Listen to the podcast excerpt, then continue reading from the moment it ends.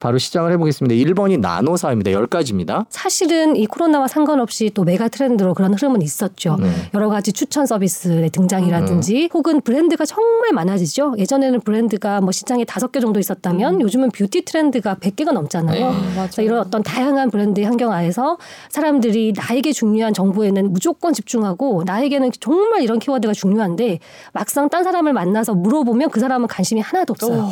그래서 나가 내가 알고 있고 내게 중요한 트렌드가 너에게는 트렌드가 아니야 하는 그 현상 자체를 저희가 나노 사회화한다라고 이름을 지어준 겁니다. 네, 저도 사실 소비를 굉장히 좋아하는 사람으로서 아, 저도 좋아해요. 네. 예. 제가 좋아하는 브랜드를 친구들이 모르는 경우가 굉장히 어. 많고요. 예전에는 음악 취향을 물어보면 저는 장르로 얘기를 했거든요. 저는 뭐 팝을 좋아해요, 클래식 좋아해요, 뭐 트로트 좋아해요 이렇게 얘기하거나 사람으로 얘기했죠. A라는 가수 좋아합니다, B 가수 좋아요라고 했는데 요즘은 플랫폼으로 얘기하죠. 네. 유튜브에서 땡땡 채널 들어요. 오, 하는 그렇죠. 순간 그 사람의 취향을 알 수 있는데 네. 패션도 그렇습니다. 저는 A 백화점 옷을 좋아합니다. 음. B 백화점 스타일로 옷을 입죠. 그것과 똑같은 표현이거든요. 네. 근데 이제는 사람들이 그렇게 개, 개인 개인적으로 음. 본인이 집중하는 쪽으로 그렇죠. 이렇게 모여지는구나 이런 것들을 tagnity라고 해요. 태그를 기반으로 해서 아. 모여지는 사람들. 우리 해시태그 해시태그, 태그 네. 그런 태그이기도 하고 네. 그죠. 그래서 그런 태그를 기반으로 사람들이 계속해서 모여지다 보니까 음. 이제는 기업들도 나는 이 브랜드를 전 국민이 다 사게 할 거 야. 이거는 정말 허황된 꿈인 것 같고요. 음. 어떤 집단과 우리 브랜드 fit을 맞춰야 되지? 이런 오. 나노 사회에 맞는 전략들이 마- 나와야 되지 않을까. 두 번째 2022년 트렌드 머니 러시 말 그대로 돈으로 몰려간다. 골드 러시가 음. 생각나긴 하는데 사실 뭐 돈 좋아하는 것은 오늘 어제 일은 아니거든요. 그렇죠. 100년 전에 사람들도 돈을 좋아했을 네, 거고 네. 중요했을 겁니다. 아. 근데 저희가 2022년 키워드로 선정한 이유는 경제 상황에 대한 불확실성이 커지는 것 같아요. 음, 음. 소비자들이 체감하기에 정말 예측하기 어렵잖아요. 네. 그러다 보니까 내가 뭔가 대비가 필요하겠다 이런 생각하시는 것 같고요.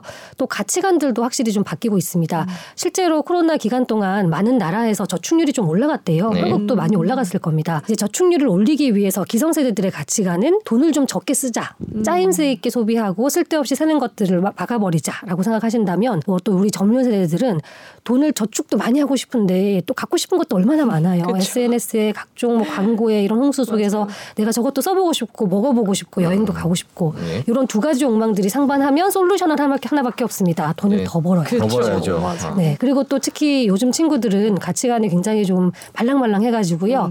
예전처럼 내가 근로소득으로만 돈을 벌겠다라고 음. 생각하기보다는 파이프라인 다양화해가지고 내가 잠을 자는 동안에도 돈이 벌어지게 하겠다. 네. 이런 것들이 조금 거의 기본적인 생각, 기본적인 가치관으로 자리 잡으면서 네. 뭐 계속해서 돈에 대한 뜨거운 열망들이 커질 것 같습니다. 그래서 뭐 그 대학생들이 비트코인은 물론이고요. 뭐 해외 주식, 소수점 투자 이런 것도 벌써 시작을 했더라고요. 투자도 또 투자인데 일도 직업도 늘어나요. 동시에 여러 가지 일을 하는 사람들을 우리가 엔잡러라고 네. 부르잖아요. 근데 요즘 애들은 또 이거를 slash generation이라고 부르더라고요. 네. 저는 이 일도 하는데요. 저 일도 하고 있고요. 요 일도 하고 있어요라고 자기의 명함에 음. 다양한 일들을 소개하는데 사실 우리 사회가 특히 엔잡러를 좋아하진 않았어요. 네. 그 회사 운영하시는 분들은 우리 직원들이 지금 회사에서 월급 받고 네. 딴 일하냐고 이게 말이 되는 그렇죠. 근데 요즘은 그런 환경이 조금 구축되는 것 같습니다. 플랫폼 노동 그리고 예를 들면 무인 가게들 운영 이런 것들은 정말 사람들이 동시에 여러 가지 일을 할 수 있게 해주잖아요. 기성세대들은 상상하지 못했던 직업군들 메타버스에다가 그림 그려가지고 어, 캐릭터들이 입는 옷을 판매하는데 그걸로 또 수익을 짤짤하게 내시는 분들도 계시고요. 참 저도 말이 빠르다는 지적을 많이 받는데 네. 교수님도 말씀이 참 빠르십니다. 그래서 댓글에서 지금 오. 니네 입에 속으로 하냐라는 얘기가 천천히 있어서.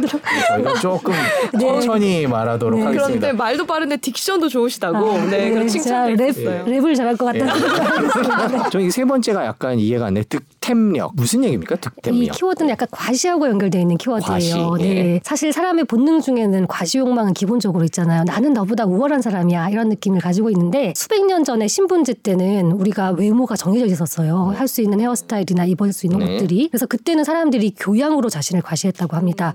나는 외국어를 할 줄 알아. 무도회장에서 춤을 잘 춰. 이런 것들이 자신을 표현하는 기술이었는데 지금과 같은 산업화 시대, 이제 신분제가 붕괴된 시대에는 물건이 그 역할을 하죠. 음. 나는 비싼 시계를 살 수 있지, 나는 비싼 차를 살 수 있어. 이런 물건들이 나에게 다른 사람들에게 나를 좀 더 우월하다 이런 것들을 표현하는 가시 용화를 하면서 이런 것들을 보이는 잉크라고 불러요. 음. 이제는 내가 어떤 사람인지 이렇게 보여줄 수 있다.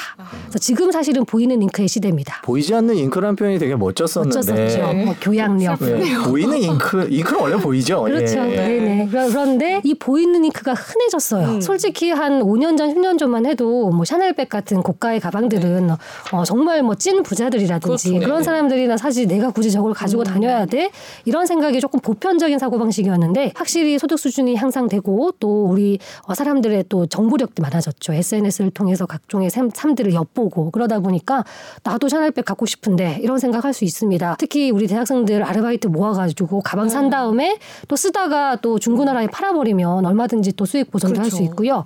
그러다 보니까 이런 어떤 보이는 잉크들이 흔해지면서 사람들이 또 다른 과실을 위해서 새로운 어떤 전쟁을 시작했는데 근데 그거 구하기 어렵잖아. 나는 그거 구해낼 수 있잖아 하는 득템력까지 이제 과시하는 것들이 득템력이라는 키워드고요. 득템력에서 중요한 것은 모든 사람이 득템할 필요는 전혀 없어요. 그 리그에 들어있는 사람들만 득템을 하면 되기 때문에 그들만 알아요. 그래서 저는 사실은 저런 나이키의 운동화들이 추첨해서 득템을 한 건지 안 한 건지 일반 나이키인지 전혀 모르거든요. 저도요. 그렇죠. 그래서 그 아는데 사람들끼리 보면서 어 저거 resell 가격이 200만 원짜리 운동화야. 근데 나이키 로고야. 저한테는 똑같죠, 그렇죠? 그래서 그런 형태의 그, 그들끼리의 리그가 생기고 또 그 운동화를 득템하기 위해서 노력을 하죠. 뭐 줄을 줄을 선다든지 추첨을 한다든지 네. 이런 식으로 또 다른 형태의 과시 열풍이 불어 닥치는 현상들을 저희가 득템력이라고 이름 붙였습니다. 기업의 마케팅의 결과 전략. 아닌가라는 그렇죠. 느낌이 살짝 맞습니다. 드는데 보니까 사실은 이 득템이라는 전략은 전통적인 전략이에요. 특히 럭셔리라고 부르는 사치품 브랜드들, 뭐 에르메스, 구찌, 샤넬 이런 고가의 브랜드들, 시계 브랜드들은 득템 전략을 늘 썼어요. 왜냐하면 그 회사들은 브랜드 이미지가 생명이잖아요. 네. 그래서 많이 팔렸으면 좋겠는데 너무 많이 팔려서 우리 브랜드의 이미지가 희석되면 안 돼. 이런 생각이 있기 때문에 사람들 줄을 좀 세운다든지 창고에 네. 가방이 있지만 안 푼다든지 네. 이런 식으로 고객들에게 굉장히 득템 전략을 썼는데 중요한 포인트는 요즘은 대중 브랜드에서 득템 전략을 쓰기 시작했다는 겁니다. 아. 나이키라든지 뭐 스타벅스라든지 여러분 주변에서 많이 찾으실 거예요. 네. 근데 그 전략을 쓰면서 어떤 효과가 생기냐면은요. 사람들이 돈을 10만 원 냈을 때의 기쁨이 일반 10만 원짜리 운동화를 샀을 때보다 훨씬 커져요. 10배, 20배 커지죠. 그 사람들이 스스로 그것을 자신의 구매 득템의 순간의 기쁨과 맞바꾸는 그런 형태의 결과들도 가져옵니다. 궁금한 게요. 이게 유독 한국에서 굉장히 심한 것 같거든요. 네. 교수님 보시기 어떠세요? 뭐 해외는? 해외도 해외에서도 그런 어떤 득템에 대한 마케팅들은 늘어나곤 있는데 어, 우리는 조금 인구도 밀도도 좁고 아. 사람들도 조금 모여서 살고 네. 또 SNS를 통해서 자신의 삶도 많이 아. 보여주다 보니까 이런 것들에 훨씬 더 노출 되기 쉽고 나도 거기에 한번 득템을 해보고 싶다 이런 생각도 하는 것 같아요. 아니 제가 방금 빵 터진 게 어, 어느 분이 올려주셨는데 굉장히 서울대에서 만든 트렌드 봇이라는 그 교수님 말씀하시기에 로봇 아, 같아요. 네. 말 너무 제가 빨리 해서 그런 것 같습니다. 아니, 천천히 하도록 네, 하겠습니다. 아니 아니요 그게 아니라 너무 네. 그 항상 이런 수업을 받는 학생들이 부럽다라는 생각도 어, 듭니다. 감사합니다. 네. 저희 학생들에게 전달하겠습니다. 네, 네 번째가 네 번째 맞죠? rustic 네, life죠. 맞아요. 예. rustic이라는 단어가 시골이 이런 느낌이거든요. 날 것을 이런 느낌인데 누군가가 우리 앵커 님께 어, 시골 출신이시죠? 라고 했을 때 하고 네. 서울 출신 같은데? 라고 네. 했을 때 하고 기분 다르잖아요. 네. 보통 시골에서 온 것 같다 이러면은 어, 내가 옷이 좀 촌스럽나? 내가 말투가 얼굴이 좀 촌스럽게 생겼나? 이런 생각을 하고 불쾌함을 느끼기 마련인데요. 이제는 걱정하지 마십시오. 시골스럽다라는 느낌이 그 얘기를 접어가시죠. 네, 네. 굉장히 예. 트렌디하다, 네. 힙하다. 조금 더 과장하자면 부내가 철철 오, 흐른다. 음. 야, 오, 부내 저도 나네. 느껴요. 맞아요. 이런 느낌으로 네. 이제 사용되기 시작한다는 그런 변화를 저희가 rustic life라고 네. 이름을 붙였는데요. 저희 학생들이 재밌는 얘기를 해주는데 선생님 요즘요 view 맛집 카페 중에 으뜸은 논view 카페예요. 오, 하더라고요. 네. 네. 논 한가운데에 카페가 이렇게 있는데 그 네. 카페에서 논을 보면서 커피를 네. 멍 때리면서 마셔야 약간 좀 이렇게 부내가 나고 조금 멋있다. 그래서 아, 이게 그 무슨. 느낌인가? 네 네. 그래서 이게 무슨 느낌인가? 굉장히 네네. 도시 근처에는 사실 논이 없습니다. 네. 서울은 어, 특히 그렇죠. 없죠. 네. 그래서 내가 논view 카페를 갔다는 것은 한 시간 동안 운전을 했고 10분 커피를 마셨고 또 한 시간 동안 운전을 했다는 시간적 여유가 있다는 것을 증명하기 때문에 네. 부내가 나는 거구나. 그러네요. 차도 있고. 네. 네. 자 다음은 healthy pleasure 건강 첫 문장이 마음에 들었어요. 건강 관리가 힙해지고 있다. 젊은 세대시군요. 아니 아니 그게 아니 저 건강 염려증이 있어요. 아, 그러세요? 예. 이 키워드는 컨셉이 이런 겁니다. 사실 건강이라는 키워드는 40대 이후부터 내가 어딘가 아프기 시작할 때 건강 염려증도 생기고 건강에 네, 대한 관심도 그렇죠. 생기는데 예, 들었군요. 20대, 네. 30대 같은 젊은 세대가 건강에 관심을 갖기 시작했다는 변화와 그들이 생각하는 건강이라는 키워드는 또 기성 세대와는 조금 다르다는 컨셉. 그렇죠. 그래서 그것을 저희가 묶어서 healthy pleasure. 젊은 친구들이 사람들이 일단 건강에 관심이 있어요. 가방에 뭐 들고 다녀 하는 거 뭐 있잖아요. what's new what's what's your bag 이런 네. 어떤 인스타를 보시면 거기에 꼭 비타민제 하나씩 가방에 음. 들고 다니거든요. 건강을 조금 과학의 힘을 빌려서 혹은 최신 어떤 기술의 힘을 빌어서 효율적으로 음.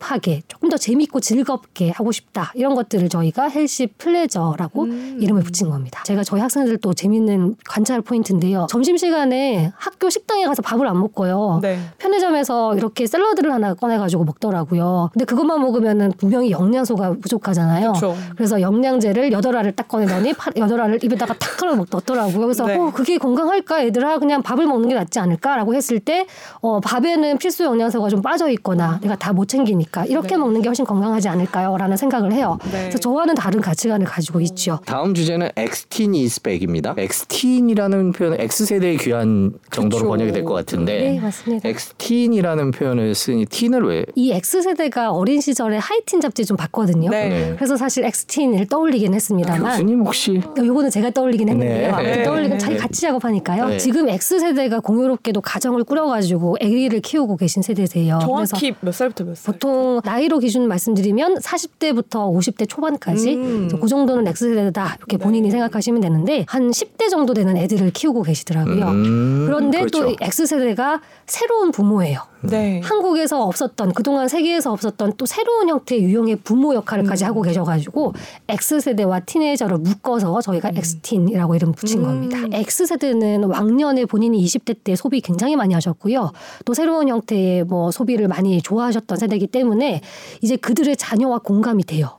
물론 사춘기를 싸우긴 하는데요. 음. 네. 어, 본인 어릴 때 마리오 게임 했죠. 스틱 게임 했죠. 본인 어릴 때 이 비디오 테이프 빌려서 봤죠. 그러다 보니까 요즘 세대가 넷플릭스 보고 여러 가지 게임하는 거 이해하면서 아. 소비를 같이 할 수 있는 세대죠. 오. 뭐 틱톡도 같이 찍고요. 그래서 네. 그런 달라진 부모로서 자녀 세대에게 영향력을 행사한다. 이런 느낌까지 음. 저희가 담아가지고 X-teen이라고 이름을 붙여봤습니다. 음. 이 세대가 지금 그 인생 주기로 볼 때는 인생 주기의 소득표를 놓고 볼 때는 소득이 가장 많은 시기죠. 오, 맞습니다. 지금? 소득도 네. 높고요. 네. 소비도 많이 하세요. 네. 왜냐하면 가정이 꾸려지면 아무래도 가족을 위한 필수 소비가 늘어나기 때문에 네. 어, 다양한 자료를 보시면 소비를 가장 많이 하는 세대이기도 한데요. 중요한 것은 사회적으로나 기업에서나 또 소비자로서 주목을 받지 못한다는 겁니다. 잘 보시면은 한국의 모든 기업들의 마케팅 포인트는 MZ죠. 네. 그래서 MZ가 좋아하는 광고를 찍고 상품 컨셉을 어, 만드시고요. SBS도 그래요. 저희도 그래요. 그러시죠. 네. 기업 교육을 가보면은요, 승진자 교육을 가보면 네. 커리큘럼이 있잖아요. 거기에 꼭 수업 시간에 빠지지 않는 것이 MZ, MZ 세대와 일하는 법, 아. 대화하는 법 그런 건 네. 있는데 X 세대 이해하기 이런 커리큘럼은 없습니다. 네. 그렇죠. 굉장히 잊혀진 세대고요.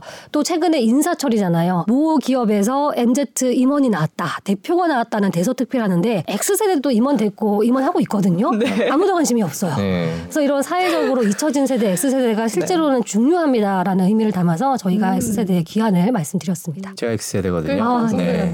네. 진짜 잊혀졌어요. 네, 잘 잊혀지고. 너무 씁 쓸하게 그리고, 말씀. 뭐, 예, 그리고 뭐 MZ 세대랑 일하는 법 배워야 돼요. 저희 그렇죠. 맞아, 힘들어요. 예, 쉽지 네. 않습니다. 네. X 세대 제 주변에도 보면 이제 아이들이 이제 중학교, 고등학교 다니고 뭐 이런 소비 생활을 실제로 같이 하기도 하고 그런 그긴 한데 음, 인스타를 서로 안 보더라고요. 예, 네. 그거는 불문율이더라고요. 제 친구들 중에는 이제 아들 인스타에 몰래 들어갔다가 네. 얼떨결에 잘못 말했다가 바로 그날 어. 차단당한 얘기들 이런 얘기를 하더라고요. 슬프네요. 네. 기업들이 MZ를 좋아하는 이유가 있습니다. MZ들은 새로운 제품이 나오면 빨리 사요. 아, 네. X세대는 조금 기다렸다가 사세요. 간을 좀 보시고 시장에서 잘 되나 이런 거 보시죠. 왜 저, 저한테 확인하세요? 자꾸 예 기다립니다. 네, 기다립니다. 그리고 MZ들은 소문내는 거 굉장히 좋아합니다. 네. 그래서 조금 X- X세대가 보기에는 쟤네들은 너무 잘난 척해. 아, 남사스러워. 네, 예, 그런 그런 정도로 생각합니다. 가장에서 자랑을 하는데 네. X세대는 조금 소박하게 주변 친구들한테 조금씩 추천하고 그러다 보니까 얼마나 기업들이 MZ가 이쁘겠습니까? 그렇죠? 근데 중요한 것은 MZ들은요 어떤 상품이나 트렌드를 시장에 세팅하는 세터고요. 음. 그것들이 탄력을 받아서 매출을 좀 기업에게 불러일으켜주는 변곡점을 결정하는 것은 사실은 X세대입니다. 음. X세대가 이렇게 시장을 보다가 저거 나도 쓸만하겠다. 나도 필요하다고 느끼는 순간 그리고 그것을 구매하는 순간부터 매출이 올라가서 기업에게 조금 수익을 만들어 주거든요. 브랜드 컨셉이나 마케팅 컨셉은 좀 젊게 하되 그런 제품을 X세대도 쓸 수 있도록 음. X세대도 소외시키지 않게 branding을 하는 것이 중요하다는 말씀을 좀 드리고 싶어요. 다른 주제도 되게 재밌어요. 바른 생활 루틴이. 어, 사실 루틴이 뭐 예전부터 miracle morning도 있고 굉장히 중요했는데 코로나 19 발생하면서 더 중요해진 것 같아요. 음. 사실 코로나 19가 우리에게 준 여러 가지 영향 중에 하나는 미래를 조금 일찍 경험하게 해본 거가 있죠. 네. 예를 들면 재택근무나 비대면 학습은 사실 5년 후에 하려고 했는데 코로나 때문에 갑자기 우리가 훅 다가온 이런 어떤 변화들이잖아요. 네. 해보니까 대부분 대부분의 분들이 어 재택근무 너무 좋아요 이런 말씀하시는데 네. 자유도가 높아지는 경험과 함께 네. 불안감이 커집니다. 음. 오히려 회사를 9 to 6로 왔다 갔다 할 때는 그냥 사실 생각하지 않고 막 살면 되는데 네. 내가 이렇게 자유가 생겨버리니까 이 시간을 어떻게 보내야 되지? 오 맞아요. 내가 정말 잘 살고 있다고 확신할 네. 수 있는가? 그런 불안감이 생기면서 인생을 통제하려고 하고요. 이 멀스트리트가 좀 루틴이 됐으면 좋겠네요. 네, 그렇습니다. 네, 시청자분들. 자, 그 다음 키워드가 실재감 tech예요. 이거 메타버스 생각나요. 네, 딱 맞습니다. 사실 네. 메타버스를 염두에 두고 만든 음. 키워드인데요. 네. 실재감은 실재가 아니란 뜻이에요. 음. 그런 데 다양한 테크닉으로 제 뇌를 착각하게 만들어서 어머 실재인가? 하게 만들면 그게 실재감입니다. 네. 그래서 사실 메타버스를 염두에 두고 있지만 가령 요즘 온라인 쇼핑몰에서 많이 하시는 live commerce 있죠. 네. 이런 것들도 실재감을 줍니다. 제가 현장에 가지 않고 그 현장을 볼 수 있기 때문에 음. 그래서 이런 다양한 의미들을 내포하는 다양한 테크닉들이 실재감으로 묶일 수 있습니다. 다음 주제로 넘어가 네, 보겠습니다. 라이, 마지막이죠. like commerce. 이 like commerce는 뭔가요? 좋아요? 네, 좋아요 commerce인데요. 네. 저희가 이제 commerce가 들어갔다 보니까 유통 네. 얘기죠. 네. 네. 어, 사실 유통의 본질은 요즘 우리 신문에서 많이 보듯이 공급망 관리기는 해요. 네. 최근에 사람들의 쇼핑, 쇼핑 행태가 바뀌다 보니까 이제는 누가 소비자들의 like, 음. 좋아요를 하나로 모아낼 수 있지? 그리고 누가 모아냈을 때 그것에 빨리 대응할 수 있지? 이런 like, 수요망의 관리에 집중하는 새로운 형태의 유통들이 계속해서 커질 것 같다. 음. 이것들이 like commerce의 핵심입니다. 또 제조사들도 마찬가지입니다. 어, 이제는 꼭 유통사를 거쳐야 될까? 우리가 직접 유통하지 않으면 되지 않을까 하다 보니까 뭐 캐스퍼 같은 현대자동차 뭐 그 자동차를 뭐 홈페이지에서 팔아버린다던가. 네. 그러니까 내가 유통을 좀 직접 해보고 싶어. 그래서 조금 과장해서 만들 말씀드리면 1인 1seller. 이제는 대한민국 전 국민이 물건을 팔기도 하고 만들기도 하는 브랜드를 갖는 그런 시대를 조금 상상해 보면 이 like commerce가 무엇을 의미하는지 느낌이 오실 것 같습니다. 마지막 주제를 얘기를 해보겠습니다. 내러티브 자본. 제가 가장 공감했던 음. 챕터이기도 한것 같아요. 역사가 없는 브랜드라든지 신생 브랜드 하더라도 그리고 또 정말 처음 보는 사람이라 하더라도 개인이라 하더라도 개인적인 서사나 narrative를 가지고 있으면 그것 자체가 매력이 되어서 돈을 번다든지 아니면 자본력을 끌어당길 수 있는 시대가 됐다. 주식 시장에서 굉장히 많죠. 네. 네, 테슬라 많죠. 같은 네. 일론 머스크처럼 네, 난 네. 화성 가서 죽겠다. 처음에 안 네, 믿었는데 네.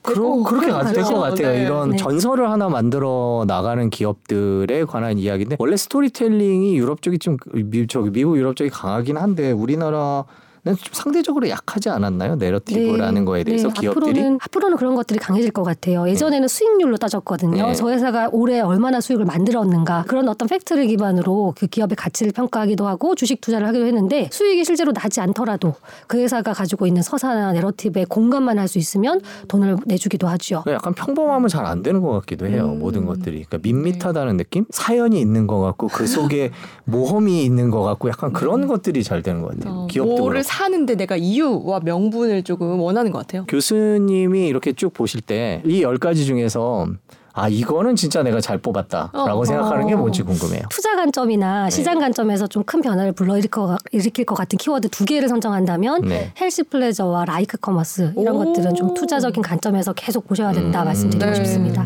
저도 healthy pleasure가 가장 와닿았거든요. 저희가 또 조금 지나서 시간 되시면 한 중반쯤에 실제로 2022년이 음. 어떻게 가고 있는지 나와서 한번 말씀해 주셨으면 좋겠어요. 중간 점검으로. 네, 고맙습니다. 약속하셨습니다. 네. 알겠습니다. 네, 겁니다. 감사합니다. 오늘 네. 긴 시간 고맙습니다. 예, 감사합니다. 감사합니다.